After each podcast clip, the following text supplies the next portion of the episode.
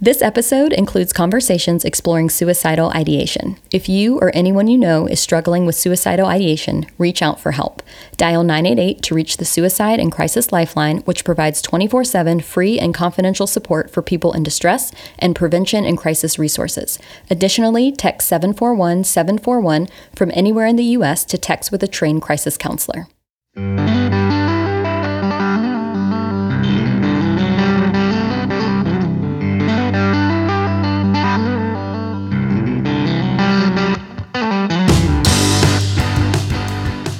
Welcome to Mind of a Song. I am Meg Bearman, a licensed professional counselor and art therapist in Nashville, Tennessee. Here at the Mind of a Song podcast, we explore the intersection of mental health, musicianship, and resilience. As you know, each episode on Mind of a Song focuses on one aspect of mental health, and this week we are exploring depression. For all mental health disorders, there is specific criteria one meets in order to be clinically diagnosed with depression. However, in my long term work with clients who struggle with depression, I find it incredibly important to hone in on each client's unique set of symptoms because every physical body not only responds to depression differently, but what helps them feel supported while going through depression really varies. In my experience, treating depression is very slow work, so I like to set very appropriate expectations around when a client should expect progress. When treating depression, I find that the actual relationship between myself and my client is often the most important aspect of the treatment itself, because therapy provides a space of connection and depression can be incredibly isolating. By simply showing up to our sessions, the client is engaging in self care, and I'm able to help the client learn how to celebrate small personal victories and increase positive self perception, which at times honestly feels impossible when in the midst of depression. In the therapy field, we know three things for treatment are helpful. Some people need one, some people need two, and some need all three. Therapy is helpful. Rather than keeping our thoughts and feelings in, talking about them with a clinical professional and getting them out is proven helpful. Medication. For some people, medication can be helpful. I always say helpful to just operate and get us to a consistent baseline. If we operate in a more hyper state, which looks like high worry, high fear, high anxiety, medication can be helpful for some just to bring us down to baseline, which allows us to feel present and not overwhelmed. If we operate in a more hypo state, which looks like low motivation, lethargy, often depression, medication can be helpful just to get us up to a baseline where we can simply have the energy to get to work, to hold a job, to get out of bed, to get showered, or even get in the car just to make it to therapy. The third component is getting our body engaged in some way. And here I hone in on what is specifically helpful for each client. For example, when treating anxiety, sometimes moderate exercise can tire out the body, which then makes it easier to fall asleep, and when we're asleep, it's just more difficult to worry. And as an expressive therapist, creating can be incredibly helpful because it allows your body to safely feel in control. When we start something creative and then we finish it, we feel accomplished and proud of ourselves. So, creation, whether art or music, is very helpful in treating depression because it helps build self esteem. My guest today is Julia Cannon. Julia is a Nashville based singer songwriter, recording artist, and producer. When I heard Julia's song Break, it was both a majestic and brutal depiction of depression. Julia describes this song as what it feels like to be in a relationship with her depression, and I love the idea of exploring depression through this lens. I knew Julia would be the perfect musician to shed light on this mental health disorder, and I am so grateful that she is willing to share her personal experience of depression with us today. Please welcome Julia Cannon singing Break.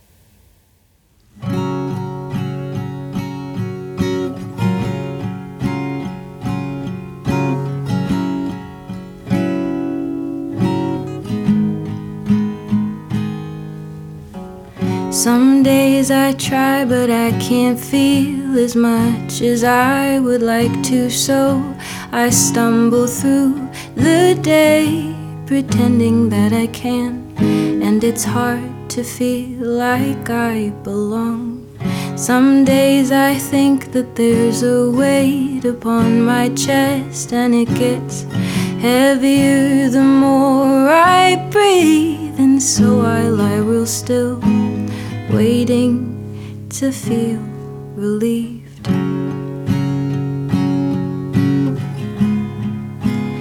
I just wanna break down. I just wanna break down. Occasionally.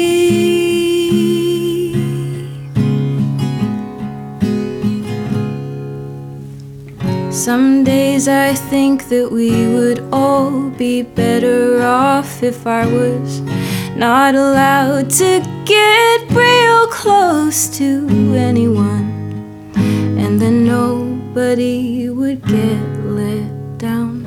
Some days I fear that I am stuck inside a brain that I can't fix, and I'm too tired to fight, and so I turn it off. I wanna sleep, and I just wanna break down. I just wanna break down occasionally.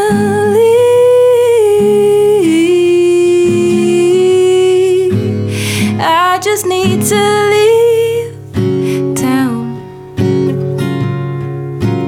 I just need to get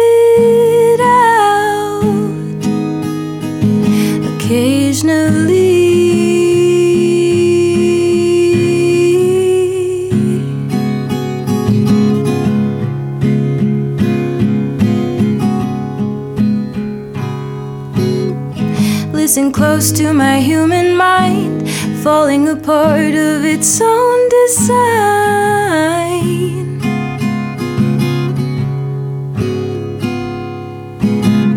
See the bird sitting on the tree, singing of love and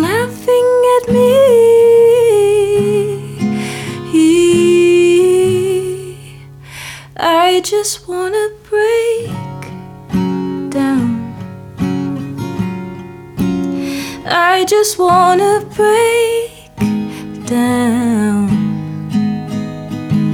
occasionally.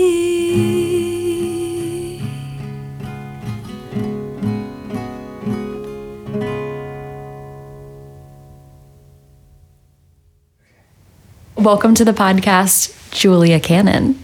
So, Julia, we I'm so glad that you're here. I'm so happy to have you. This is awesome. This is amazing. Your song is so beautiful. And when I heard it, I knew right away this is it. This is the perfect song to have this conversation and explore this topic. Since I put out the last episode, I've had so many people come to me and even say like, "How do you get people to open up or even want to talk about mm. stuff like this?" And it's a great question. And as someone, as a therapist, it's easy. I feel so comfortable. It's my job. It's talking about depression, anxiety, bipolar disorder, schizophrenia, any of it. Yeah. Um, I say my job is to be comfortable being uncomfortable. However, it's a great question. So I'm curious for you, curious a little bit to share with us your experience with therapy, how it has been helpful for you, and how do you even feel being here, kind of having this conversation. So thank you for your vulnerability, your bravery for coming on here. You seem quite comfortable. Yeah. Yeah. Um, thank you, first of all. And thanks for doing this. I think this is a really important um, thing that you're doing.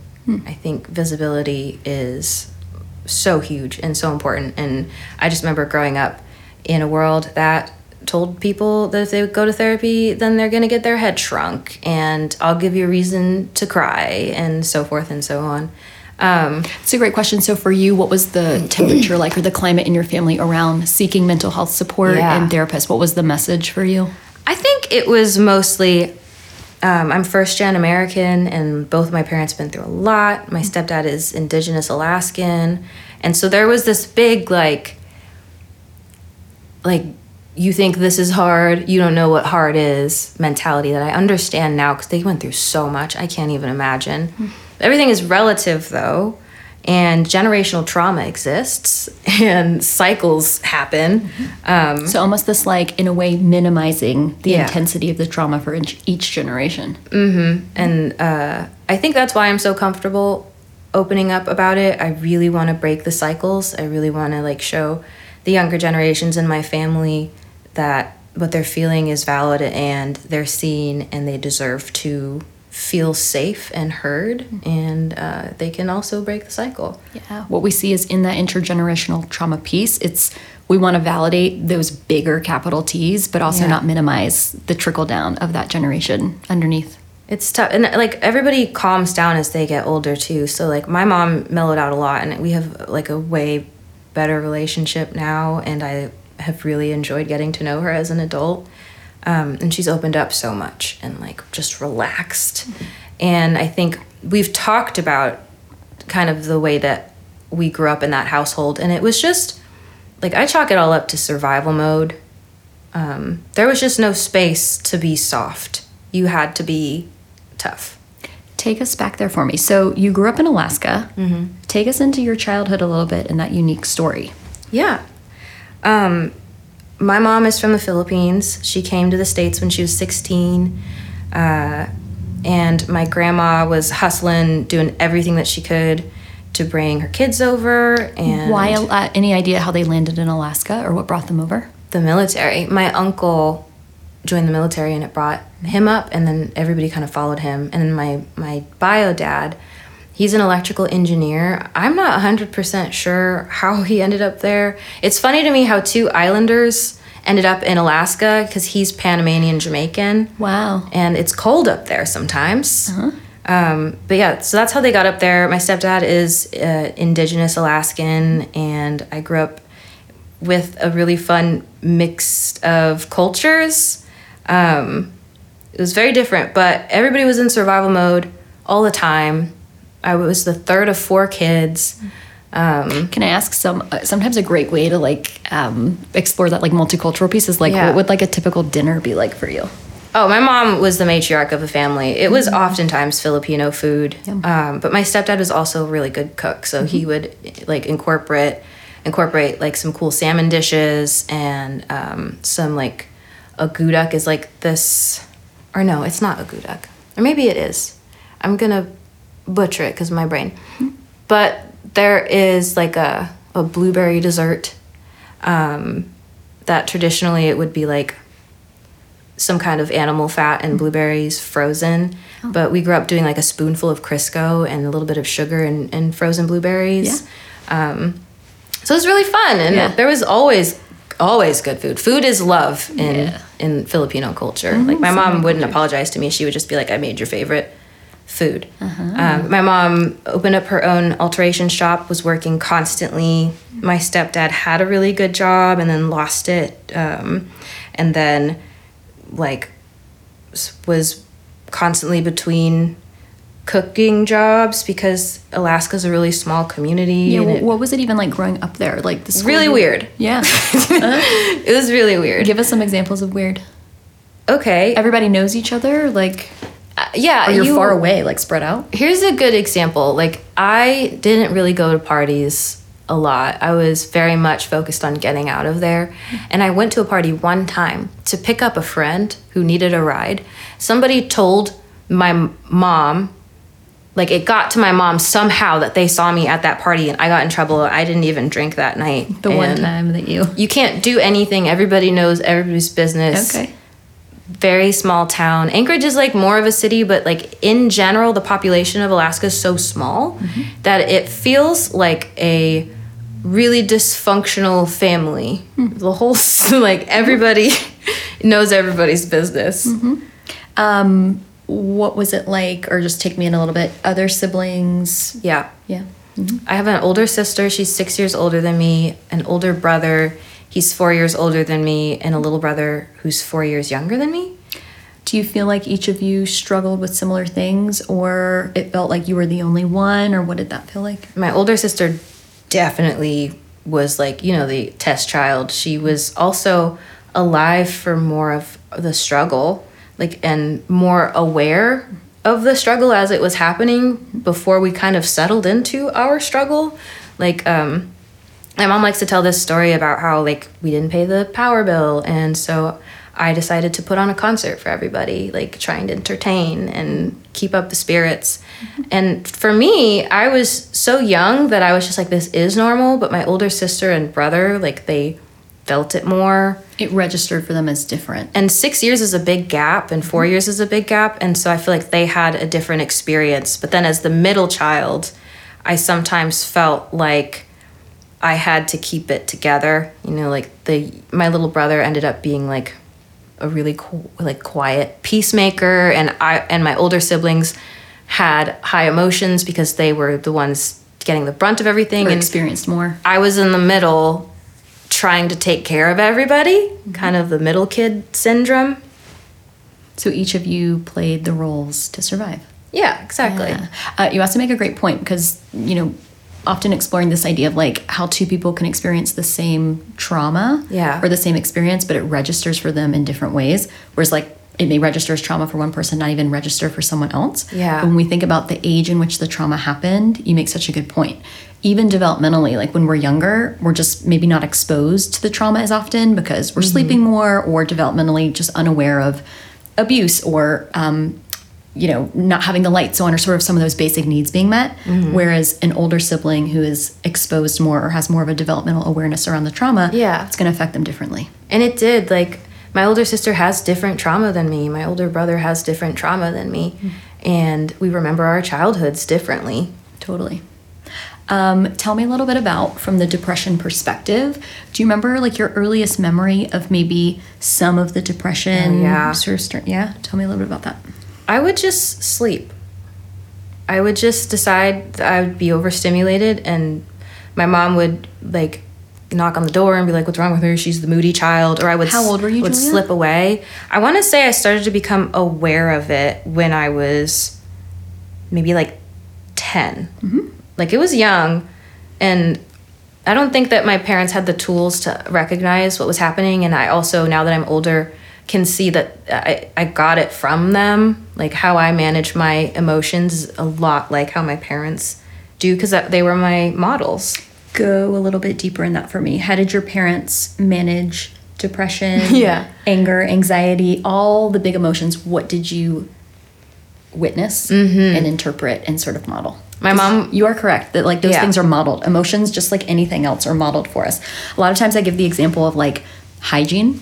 Like Yeah. at some point, someone took us into the bathtub and said, "Okay, here's a bar of soap, and you need Mm-hmm. to wash your private areas under your arms from time to time." It's sometimes we think those things are just Some people never did that. some people never did that right and these things we kind of are uh, even like food right like at some as, a, as a kid especially it's like i want to eat candy for dinner of course but at some point a parent says well you can eat that sometimes and creates these boundaries and moderation someone models that for us emotions and feelings and how we manage those are no different Yeah.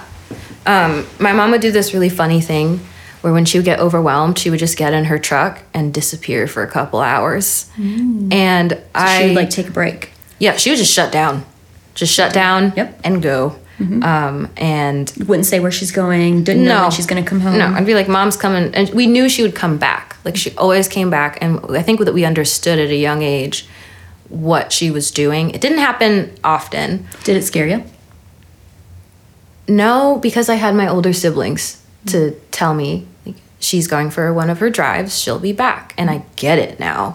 yeah and, like in get it. hindsight like healthy do you think I think it is healthy to step away if you set the expectations with the people who might feel abandoned that I will be back. I need some space. set that sense of security I don't remember if she did that with my older siblings when it was happening. Um, but she didn't talk to me about it. And I think it was the healthier choice for her in a lot of these situations because our household was chaotic. Um, but now I had to reckon with a similar thing. I had a partner who would push. I would say like I need space, I need to take a break and they that would trigger something in them and they would push forward. And one time I got in my car and I just ended up in Chattanooga and I was like, "Oh, I'm doing it. I am I'm my mom. Doing it now." Yeah, totally. And I was like, I need to tell them that I'm coming home mm-hmm. and wh- where I am and like why I left. But I feel it, and it's funny because it was one of those I'm my I'm my mother moments. Mm-hmm. Like, why did I do this? You know? What was the benefit for you? Like, how did it help you? Just getting in the car and driving? I think I was gonna have a panic attack if I stayed, mm-hmm. and I had to learn how to manage my panic attacks. Um, but I didn't at that moment have those tools. You make a great point, right? That it's like taking a break is a wonderful coping skill. Yeah. Telling your partner, I need a break. I always offer it's like when we're in the heat of the moment, we're like level 10 arguing, like really upset. We never, like, if you go to sleep, if you were to wake up, you're not gonna the first thing when you wake up be at a level 10, level 12. Yeah. If you take a break, your body naturally starts to reset. So it is a really healthy thing. Mm-hmm. But what I'm hearing from you is what I learned in adulthood is making sure that I communicate and make my partner feel secure or just Yeah. remind everyone, hey, this is what I'm doing. I need my space. I'll be back. That's a more healthy way to sort of, it's not avoidance, it's just actively getting the space that I need to come Yeah. back and enter it from a different, more clear headed perspective. Mm-hmm. Yeah. And um, yeah, I think too, it's just like a great way to kind of honor what you need. But creating that security for your partner is super important, or else it just provides all these question marks. And for a child Yeah. too, it's like um, question marks. It's just like you don't know, and that can feel scary. Yeah. I'm so grateful that I had my siblings. Our relationships are complicated, but I can't imagine doing that alone. Yeah, it's nice to have that support. So you remember being aware of your depression around 10 years old. Yeah. And something that really sticks out for you is like lethargy or just wanting to take breaks and sleeping a lot. Yeah, I always have been overwhelmed easily by like loud noises and too many people doing too many things. And I think um, both wanting to just sleep all day, uh, and then also I was at like a baby, like a baby shower, um, probably around twelve, and I had just like hit my limit, and I would hide. I would just go hide and and just like disassociate. Mm-hmm. And I didn't know that's what I was doing. Mm-hmm. I just knew that I needed to, and that my family members would come and like prod at me and joke, like she's being moody again. She thinks she's better than us. Like, mm. and I know that it's coming from a place of just ignorance. Um, but I've always been, for better or for worse, very good at listening to what my brain is telling me I need in that moment, and then just learning how to do that in a healthier way. Mm. As I like go into adulthood has been hard, but Totally, but isn't but it so worth it. Mm-hmm. Isn't it wild how like I love that you bring in like almost like this judgment piece, like when I'm younger and when I'm experiencing depression or uh, I- imagine I'm guessing is like the chaos that you experience in your home at such a young age. Some things you remember, some things you probably don't. You're just absorbing it all the time. At a certain point, your physical body's like, um, my tolerance for this is just Yeah. this big, like super super small. So when you start to become overwhelmed, the depression is like actually helpful for you because I imagine the sleep you can't be exposed to it when you're sleeping.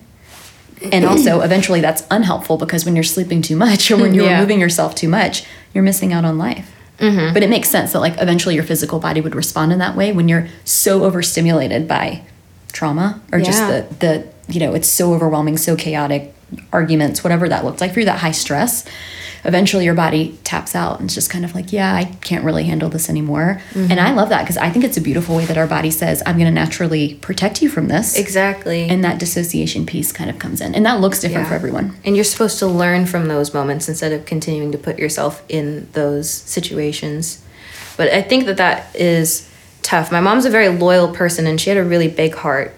And she's from an island. And island mentality is everybody takes care of each other. So at one point, there was like 20 people in our five bedroom house because she was taking in people who needed shelter, recovering addicts, um, like friends who got kicked out, kids whose parents kicked them out of the house. And I know why she was doing it, and I think it was beautiful.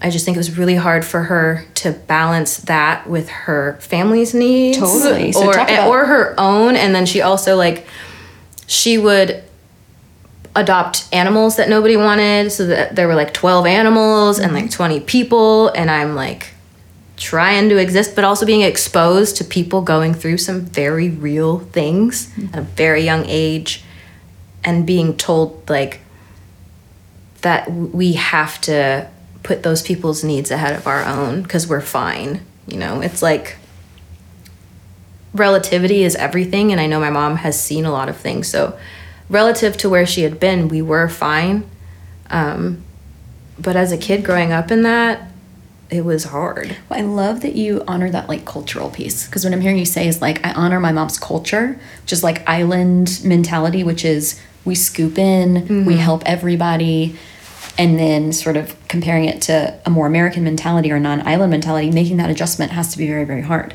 because especially Yeah. in America we're always our needs before anyone else's, placing boundaries. I feel like that's at least more acceptable. Mm-hmm. So I imagine it was difficult for your mom to sort of transition into, hey, this is, it doesn't have to be that way. Yeah. And perhaps a little bit of like what we didn't get enough of or neglect on the side. I mean, clearly the message being sent to you was, you know, put other people's needs before your own. Yeah. And especially dealing with mental health or something like depression, it's easy to kind of kind of push that down. I think that's how she coped with her problems was distracting herself with other people's problems. Other people's chaos. Another fun thing I picked up and had to deal with mm. as like from a very young age I found myself doing a similar thing. I'd be going through mm. something and I would seek out people who had a lot of problems that maybe were chronic or they didn't address or were big and difficult to take like bites out of and I would just put myself or in their sphere Insert yourself in. so that I didn't think about my problems. Mm-hmm. And there's also like I whenever I kind of process that with clients, the biggest one of the biggest drives to doing that mm-hmm. two pieces. One is yes, distracting yourself from your own thoughts and feelings and what you're going through. So it's a great distraction. Yeah. And then two, there is that like reward. You know, Yeah. when we help someone, we feel really good. Mm-hmm. And it kind of tricks us into thinking too that maybe our lives are more in control than we think. Yeah, it's a control thing. I know that that's what it was for her. And I really am grateful that I picked up a lot of her habits when it comes to helping people, but then you have to learn how to set boundaries. So that means that I had to learn how to set boundaries on my own as an adult. And sometimes there can be a rub between me and my family because I'm like one of the only ones setting boundaries. And that is not love to them. Love is you give everything, good or bad, you all, the out all the time. time. Yep. Uh, another example I give with like the boundary setting piece, or even you know having to part of a parent's job is to model and teach children healthy habits. Yeah. Um, it's like bedtime. Kids want to stay up all night and like, oh, I hate you. Why are you making me sleep? And like Yeah. as a parent, we're like, it's actually like I, because I love you. yeah. I'm gonna have you set this boundary. You need to go to bed at 7:30 because if you don't sleep, you're gonna wake up in a horrible mood. Mm, yeah. And you won't be able to focus. So sometimes we forget, especially you know as adults, it's boundaries are actually love. But I imagine that does create like a distance for you if here you are in your own life as an adult woman learning how boundaries can be really really helpful for you and especially if you deal like something with depression or Yeah. mental health issues boundaries is everything That's what I learned. I learned that my body was just screaming for boundaries my whole life. And I'm the most healthy I've ever been. And I feel like I'm able to um, have more meaningful relationships with members of my family because I learned boundaries. It's not always reciprocated. And sometimes I have to take breaks from certain people. But I feel like that's part of why my relationship with my mom was repaired, was because I started to set boundaries while still showing her that I am present and I love her. I don't know that there are many people in her life that are doing that for her, and I feel really fortunate that she has been going with it. That's so beautiful. And I, I often process too when we are kind of going back into our family where the boundaries don't exist as strong as mm-hmm. us. And I even have clients describe it as like literally like as I, you know, get on the plane or as I'm driving towards being with my family, the anxiety just gets higher and higher Yeah. because I'm going into this more chaotic, It's very triggering. It's very triggering, exactly. Mm-hmm. Whereas in Nashville or in my home, it's my safe space and like I have more boundaries and everything feels more in control. Mm-hmm. But what I love is this idea of like, you know, as you sometimes what it takes is just continuing to model and just hope that at some point eh, I can't control Yeah. other people's behaviors or what they choose to do, but I can continue to hold my boundaries pretty strong and hope like anything that if I continue to do this, I can show my family how this can be helpful. And at the least they can respect my boundaries, but at the most maybe they can adopt some of the things that I'm modeling for them. Yeah, that's tricky too. I had to learn who I could give energy to and who I couldn't, who was safe and who wasn't. I'm lucky that my mom is a safe space for me now. Um, we had a, tumultuous relationship for a little bit in there when I moved away and I started to like establish my own identity outside of the family. But I had to learn like there's members of the family I just don't need to talk to. I can't put love out and and have it like mistreated um, and then it gives me more space to love the people that I do. But it was tough to learn. I wanted so badly for everyone to just like you know my therapists have told me i've had like three therapists and they've all been like you can't take people with you you can't make people do anything that they don't want to do that's really hard for me to accept as someone who just wants to nurture um and Is like it a part of you, Julia, that like wants to be liked by everybody? i don't know if it's liked but it, it is like respected but not everybody can give you that. And you don't need it from everybody. Because i'm i'm good on like tough love and boundaries but when it comes to like you don't understand where i'm coming from and that it's coming from a good place that can i'll be i like feel the need to show people that it's coming from a good place but like you also can't do everybody's work That's what I was gonna say. Like, it also begs this place of like, as much as it's, it can be helpful to try to model for someone what good boundaries are. At the same time, it's not your respon It isn't your responsibility. Yeah. But if you so choose to do that, and you feel like you can manage that, it can be helpful. Yeah. But it's also like that's very different than like it's not your responsibility to model healthy boundaries for your mom. Mm-hmm. But if if there is respect enough for them to open be open to what that looks like, then it feels safe to do it. Yeah. But yeah, they're probably especially as you get older. I say like your circle gets much smaller. Mm-hmm. It becomes way more about quality over quantity. Yeah. Um, and our time I is literally had that tattooed on, my arm because I needed to remember it. Like I Cool. needed it tattooed on my face. Yeah, that's amazing. That's so cool. Um, yeah, that like, and especially as we get older too, where our time is more limited. Yeah. So where we want to put our time and energy becomes a lot. It, from my perspective, it becomes a lot Mm-hmm. easier to kind of make those choices, and especially once we place ourselves in a more healthy environment because we can. And you make that distinction for you. Childhood, it's survival mode. I only have, especially being somewhere so remote. Yeah. I imagine like there's nowhere. only so much that you can do as an adult woman. You can make all these. It's it's endless possibility, which sometimes Yeah. feels overwhelming too. Yeah. Yeah, it does. But my mom instilled in me this like need to do everything for everybody and like that was taking care of people. I'm learning that that does not work for me. Um and I'm learning to not do other people's work for them, which the tough thing is that then you have to accept that sometimes people are just never going to do that work and if I'm like I used to be comfortable carrying a lot of my relationships with people in my family who um, didn't reciprocate, and I had to learn like this feels bad. Why does it feel bad? It's taking a lot of energy. It's taking up a lot of space in my brain. And they're grown, they're adults. If they wanted to do the work or even like were thinking about do the work, doing the work, then they would let me know. and they're not. And now they're I not. can I can move on in peace Yeah. and maybe circle back around to it if something changes. if I have space for it, if I want to. Yeah. I think a huge piece to this also, as we speak about depression, is when you struggle with depression, Mm. what people fail to understand is that your your capacity, emotional energy and physical energy is so different and so limited.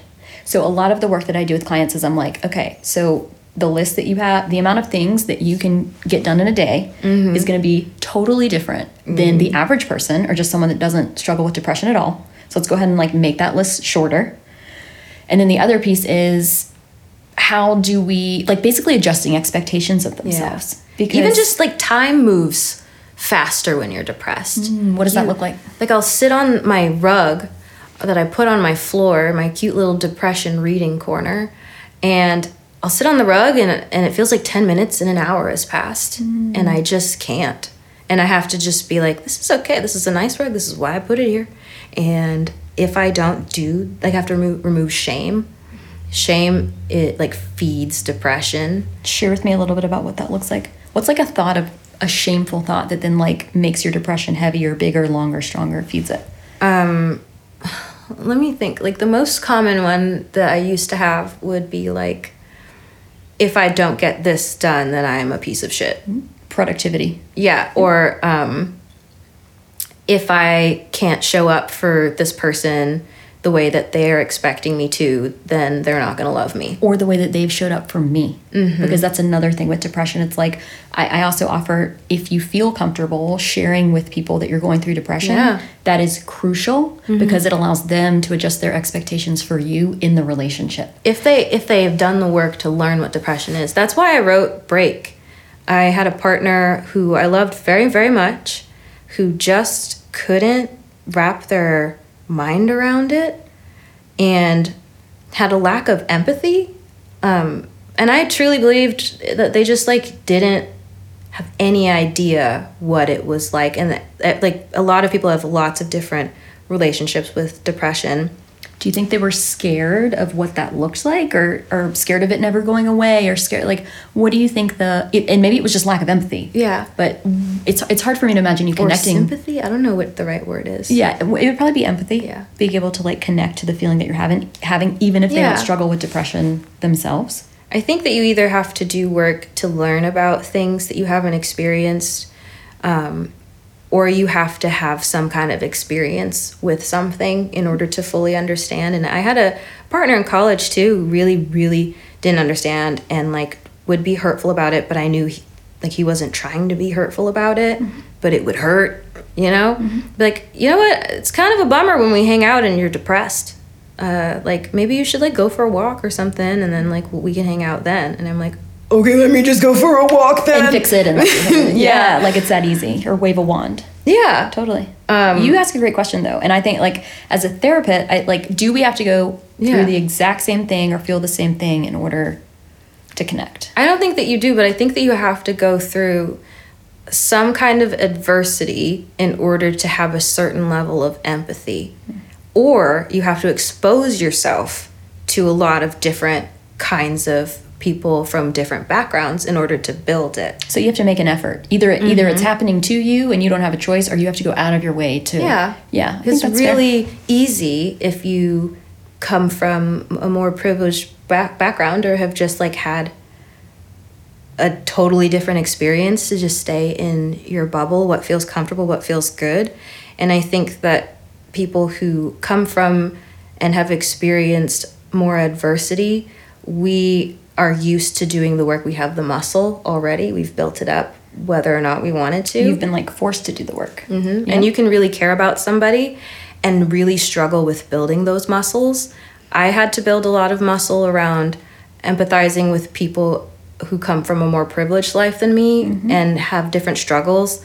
Um, I used to be not the best friend in college when I first got away from my home and, and my world because I would be like, oh, you think that's bad? Have you ever X, Y, and Z? Has this ever happened to you? which is interesting because you kind of brought that piece in that's what your parents would do in a way. Exactly. Yeah. And I was just doing what I had been shown and what I knew, but I had It's to in your comfort zone take a step back and be like, this person is experiencing something that's real to them and everything is relative. And depression and anxiety kind of show you that. Like, I saw somebody having a panic attack outside of a class for a test because they were really really stressed about like their grades and their parents approval and stuff. And i was like one of the good things about where i came from is like my parents never really stressed about that stuff because like we were fed and we were housed and it was like not their top priority you know? And uh yeah just being like this is this person is still experiencing real it's still real for them. re- yeah real and like valid emotions um it's just yeah it's weird. Well, I offer that like I think you're right, and it takes it takes someone you have to be I think you have to be curious like to, to build empathy around something mm-hmm. because you've never had that experience. It does require someone to be curious, to be a good listener, it's hard. Yeah, and to be really open to discomfort. Yeah. because it's Yeah, it's uncomfortable mm-hmm. and it's hard work. Mm-hmm. And so i have experienced partners and friends who wanted to do the work and then it would feel bad to them. Like the second that it got uncomfortable, they try yeah, to, yeah. then their instinct to run or try to like downplay something or invalidate something would come out. And it would be difficult for me because i i do have more adversity than a lot of the people that i know. I have um just like my life experience is was tumultuous but everything is relative. And so like some things that I could push through, some I can sit with a lot of discomfort. And I just had to learn that that is not normal or like something that anybody should have to do. totally that like the chaos is comfortable and that's what we kind of uh, Yeah. naturally gravitate towards so it's almost like creating healthy relationships or being able to set those boundaries that you have to learn But I feel like loving me, I used to feel like was a burden for anybody because they would have to learn to sit with discomfort. And I now know that I have way more to offer and that it's worth it for people to expand their emotional vocabulary and build those muscles, you know? Yes, I love talking about emotional vocabulary. Yeah. Tell me a little bit about. So we talked about your depression as a ten-year-old. Talk to me a little about it. A little bit about it today. What Mm. it looks like. And you mentioned that's why you wrote the song "Break." Yeah. Tell me a little bit about the evolution of writing that song. I just wanted them to know what it was like, and I thought that it would help them to be a better partner for me. And it did a little bit. But maybe it didn't go how you thought. It it did, but I like that you were using your like the art and the the a high Mm-hmm. a high part of yourself to express it to them because sometimes words just I mean Yeah. obviously with words words are in song when we pair it's easy to tune out words.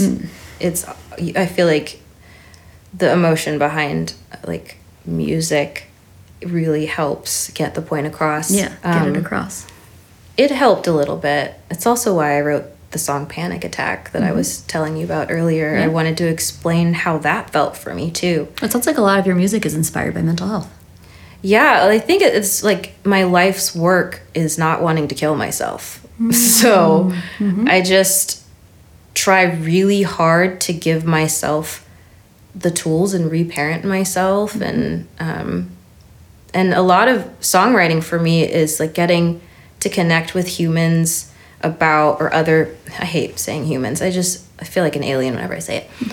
Connecting with other people yeah people about specific emotions and experiences that I've had because there's a level of emotion that like can break through language, life experience, backgrounds, and it feels so good to see some or to feel people projecting their own experiences onto the emotions that I'm sharing. It's very healing. the healing piece of it is them being like oh my gosh I've gone through that too oh my or gosh I you- feel that. I feel that this you're touched me and reminded me of X, Y, and Z. Like I cry when I get messages from people talking about like how something touched them, good or bad, or like they felt seen or they felt heard or like a song got them through. I got so many messages when I released Break. Yeah, I was crying like a baby. what did some people say um, like I'm dealing with a chronic illness and uh, this really touched me, or I just lost somebody, or I've been trying to explain to people how X, Y, and Z feels to me, and just like thank you for putting words to this feeling. And I learned like that there were different feelings that people were feeling, but the emotion got through. mm-hmm. I think that music is really good at helping us to feel like we're not alone. it is a really i guess like in a healthy way it does scoop in Yeah. community and especially with the depression piece i mean depression is so isolating and it can be like i say that like i encourage clients if there are people who feel comfortable Yeah. sharing the depression piece with them share it because it helps them adjust their expectations it helps them understand that you're just not going to be able to kind of do this, the typical things that you may not have the energy to show up Yeah. um, and then it helps them understand and then the pressure's off and like when the expectations are kind of dialed down Yeah. but it sounds like the beauty of this song, although it's written about depression, people, I mean, there's the grief piece, the depression piece, there's just um, lost transition. That must feel good to know that people use this song that was written about one thing, but it's like an umbrella or sort of like expands all the different emotions of maybe loneliness or wanting to connect or, yeah, illness. Yeah. Yeah, I feel like it was for me and like I'm I'm aware that like creating art is selfish. Any good thing that you do is selfish. Like even like I try not to talk about like if I buy food for somebody who I see needs it or like I am like handing out water bottles on the street corners or something to just be like this is for me it's selfish. I don't need other people to pat me on the back for it. But it's funny with music it's like this is for me it's selfish and I want you to tell me if if you felt anything. Like I I mm. want to connect with you about it. Okay, so I want to understand this. You're saying like when you do a good deed or like when you do something nice for someone, there is so much beauty in the quietness of it. Yeah. It's for myself. So, Yeah. in, in fact, interesting. Like I'm Jewish, and they say the highest form of giving is anonymously. Mm-hmm. It's just for you, and Yeah. there's something very humble about that. So that's what that looks like for you. But music is a little bit different. It's almost Yeah. like there's beauty in the more people that it reaches or the more people that I can touch with it. It's, selfish. Yeah, but Like, selfless, at least in, at the same time. It, yeah, it can be a gift. Like Jeff Tweedy wrote the very first song that I like identified with with my depression. It's called "Please Be Patient with Me," and I was like, "Oh my god!" Who sings it? Jeff Tweedy, a Wilco. It's a Wilco song. Yeah, we'll um yeah like that was a selfish song for him to write he was writing it to get a point across to somebody like hey sometimes i'm not gonna be the, my best self i am depressed i'm blah blah blah but it he didn't know that it would reach so many people and mean so much to them and that's kind of the fun and then you like get joy from knowing that you're a part of somebody else's journey emotionally Totally. I guess I still am kind of struggling to understand like what is selfish about writing about depression? What's selfish about like share like what I, don't- I don't know. I don't for me that doesn't Yeah. register as selfish. It it registers as as you kind of started this conversation. You're sort of like thank you for doing this or having our podcast is so much about normalizing or bringing visibility. you know what when things feel good for me i just call it selfish that's a whole other thing Ah. Okay, yeah. So like right and that's because I was raised by somebody who modeled like unhealthy selflessness. Mm. Well, I offer that like it is for as as the the receiver end of your music. It is so the however far the however how far we can get from it's selfless to being it's selfish because you are creating normalcy. You're creating a conversation. You're touching people to relate to them. And and and again, I go back to like Yeah. that song for me and your depression is so unique to you. I definitely think people can relate to it. Like I think there's big bullet points, but it's a reflection of like your story and I think it's just so selfless to share that mm. specific song and vibe and what that looks like to you because people write different songs about the same thing and they all that's the beauty of music or art it's just different interpretations of the the same it might be the same Yeah. feeling but there are many experiences that get us to that feeling and then that feeling can look like different things for different people I think it feels dirty sometimes, or not like dirt. It feels like naughty. That's not the right word either. Mm-hmm. It feels incorrect to be rewarded for sharing something so vulnerable. Or you think that's attached to the stigma of mental health though because i've been told that this thing that i'm writing about is something that's controversial or is wrong with Yeah. me or something that needs to be fixed But it doesn't even have to be like a mental health song. Like even like sharing like my emotions in like a love song or like a song about a nice day. It's like this is a private part of me that I'm giving out. I'm just sharing it. And and then to be like rewarded for that feels strange. I do it for me and I I really enjoy sharing it, but it's like I don't know. It's just weird to Yeah. be so intimate and then put it out into the world and have like, people touch have people be a part of it, touch mm-hmm. it, take it. It's like bizarre, but Totally. magical and also scary like Yeah. how they interpret it i'm, I'm putting it out there to it's be addictive mm. a little bit mm-hmm. to be like, oh, I'm building a relationship with all these people that I don't know, and I mm-hmm. really want to keep doing it, mm-hmm. you know. And it kind of encourages me to get more vulnerable. well please do because when you do it's it, it it does it touches or like you're the way you paint this picture is so beautiful Thank you. so go a little bit deeper for me in terms of what your depression looks like today and how Yeah. has therapy been really helpful for you I think therapy, the biggest thing that it's done for me is validate me um, in a world that invalidates mental health and um, mental health issues and needs. And then given me tools like now if I'm feeling, if I come home and I'm feeling anxious, I know anxiety is just energy that needs to go somewhere. And I'll put on a record and I'll just dance. love that so finding different ways to channel anxious energy Yeah. into healthy spaces and places Or like I hate exercise so much. I hate it. I don't want to do it. I already live an active life. I don't want to jump around. That's terrible. I've got bad joints. but I know now that I need to exercise because it does unfortunately help. Um, and like now if I'm feeling depressed in the morning, like oftentimes like I wake up and I the thought that runs through my head is I want to go immediately back to sleep. I'm like, okay, I know where I'm at today.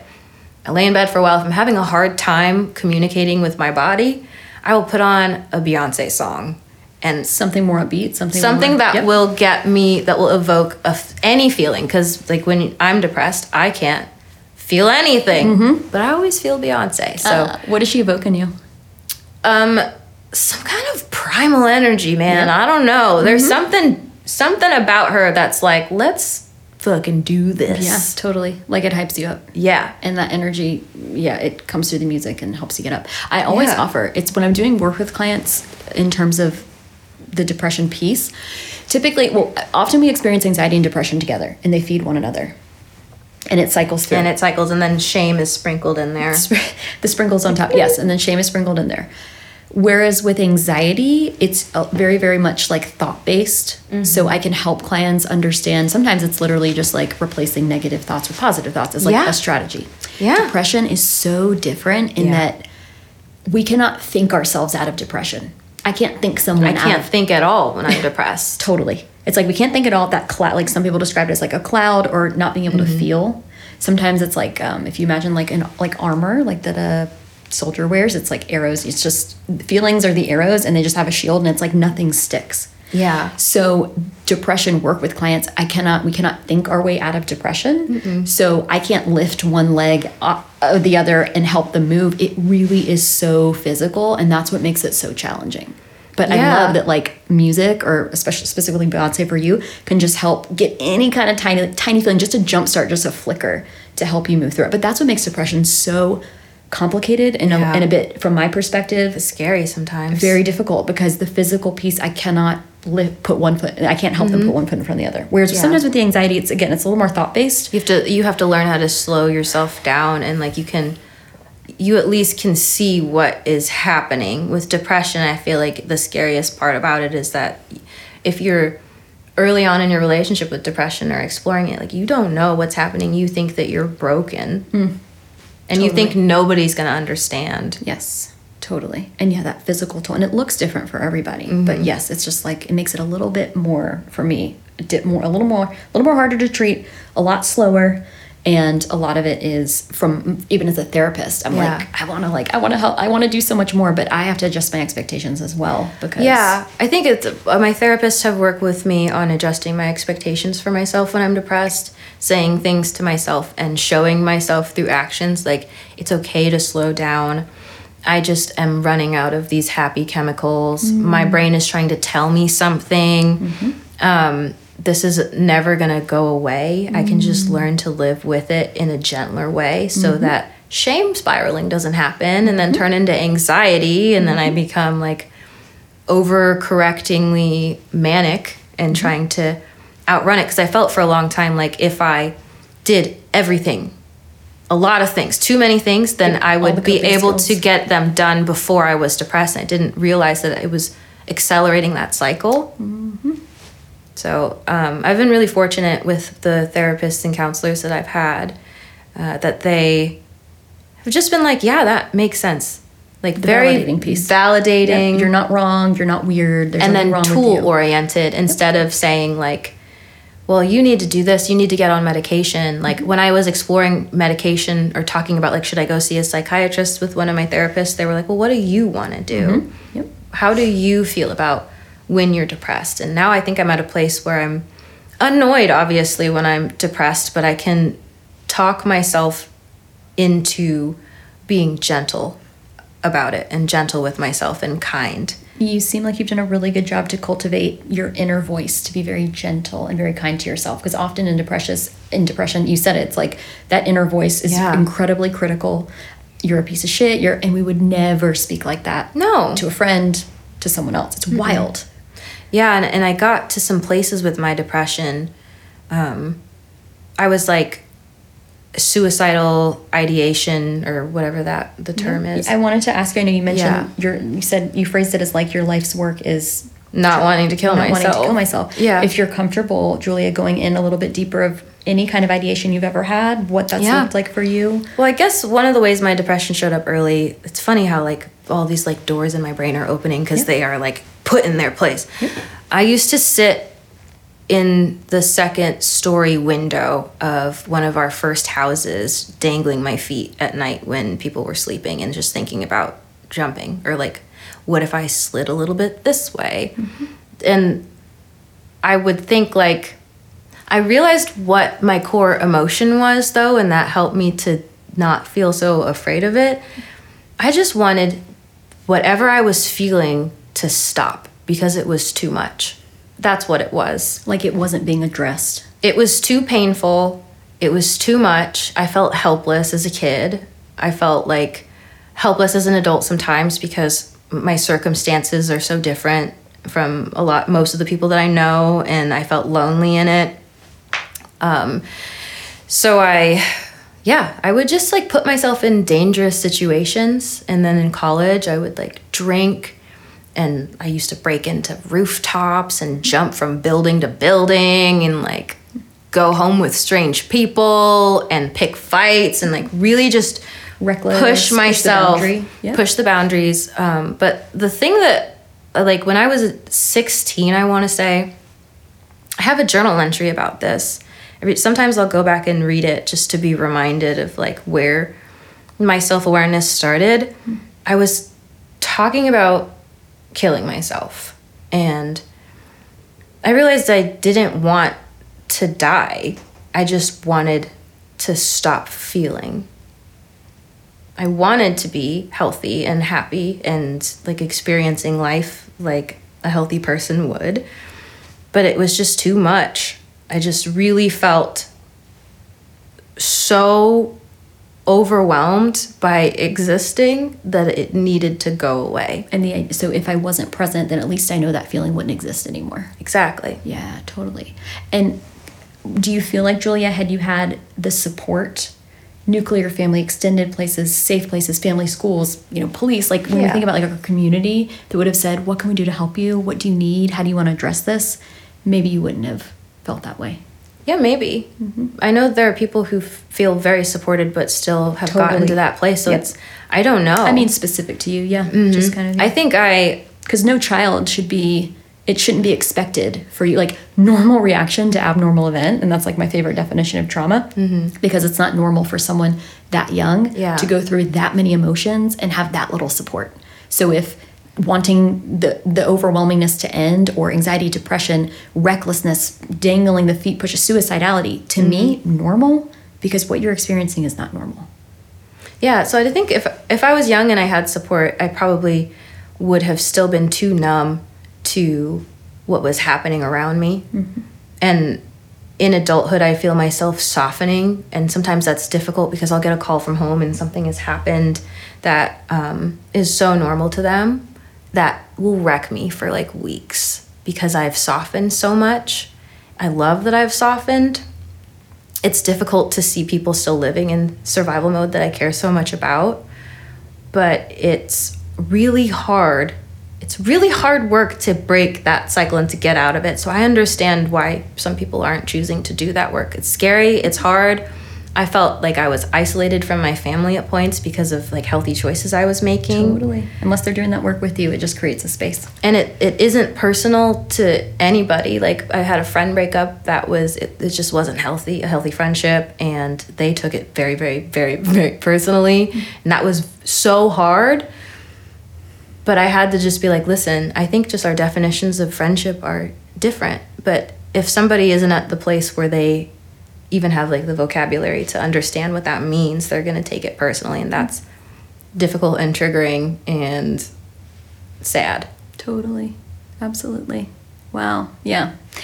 Anything else that you'd like to share with us about your depression? Anything you think would be helpful for people to hear? I can't thank you enough for your vulnerability around this topic. And I want to be mindful too, even going as deep as the suicidality piece and sharing that with us, that goes hand in hand with depression. So it is, I'm not surprised that that's something that you've experienced. And I so appreciate going that vulnerable for us and sharing that because that is the ultimate of what people often don't want to talk about or don't want to say. Often when someone dies, there's a lot of mystery if it's, you know, death by suicide. So normalizing that for everybody, especially Yeah. as we pair that with depression, is incredibly helpful. It's also like to hold me accountable.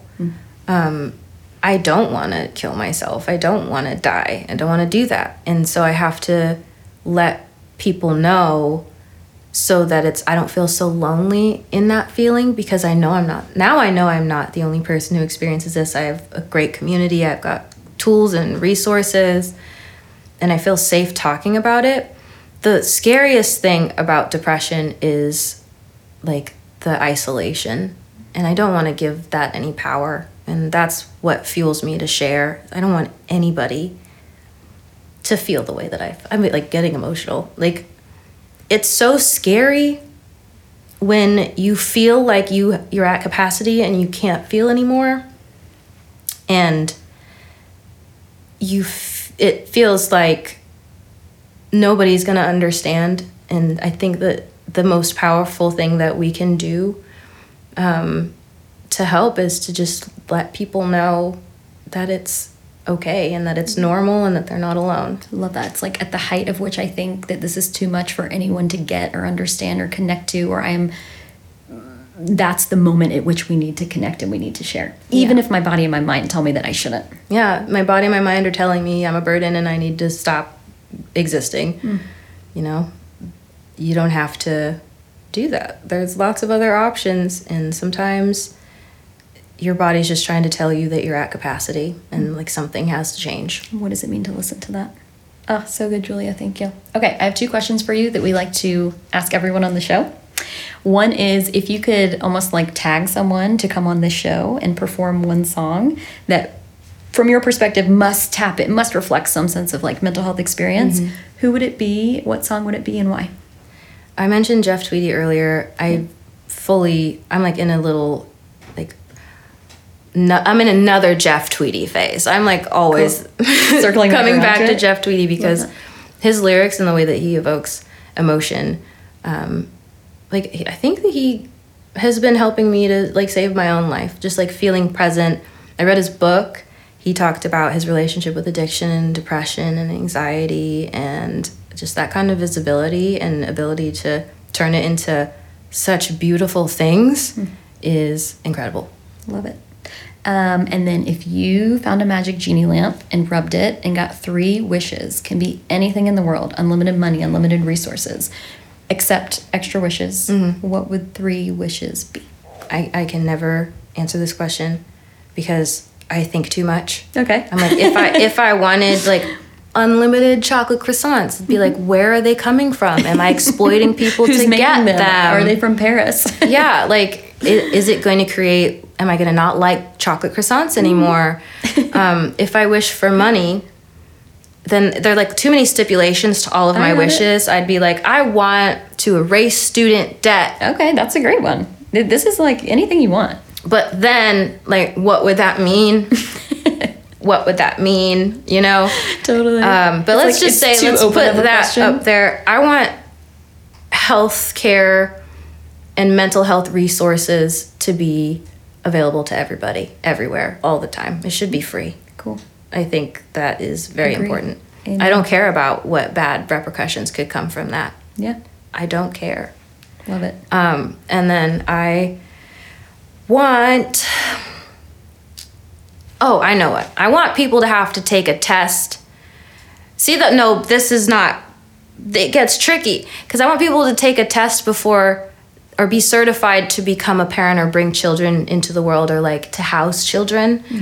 But then, like, I'm sure that with any amount of power and control, there comes um, greed and corruption. So I don't even want to think about the dystopian world where somebody's deciding who gets to have children Yeah, and why. The other extreme of that. Yeah, I get so that. I, I don't. The third wish is always the hardest. Uh, I I wish. Give me anything. I Could be something small. Oh, okay. I wish that people had to be um, had to pass a test in order to adopt pets. Okay. I think that's safer because my heart breaks for mistreated animals. Yeah. Do you have any animals? I have a cat. Oh, what's her name? Or his name? I'm Her name is Pudding. cute. Um, I thought it'd be funny to have a cat named Pudding Cannon. she has really good RBF, resting bitch face, Uh-huh. and she is another really good tool for um, managing my depression. She, that, yeah. it's really hard to like stay in your head when there's a little gremlin Yeah. in your home. It gives you purpose, something to take care of, something to take you out of your body. Sometimes body. I'm just like, there's an animal in my house, Mm-hmm. you know. I love that. Thank you so much, Julia. This was awesome. Yeah, thank you. You're welcome. Thank you. Thank you for joining us on this episode of Mind of a Song. Please hit subscribe to be the first to listen to future episodes and rate and review us. Be sure to follow us on social media at Mind of a Song Podcast for behind the scenes footage of our episodes and to learn more about the podcast, myself, and our guests today.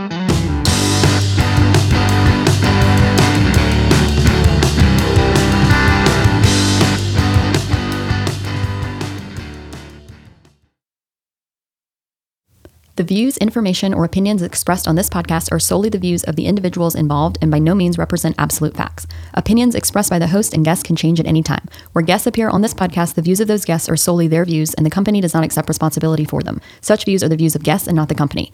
Meg Bearman, PLLC, provides the podcast, including any references, links, or other knowledge resources for information purposes only. They do not provide any medical or professional advice on the podcast.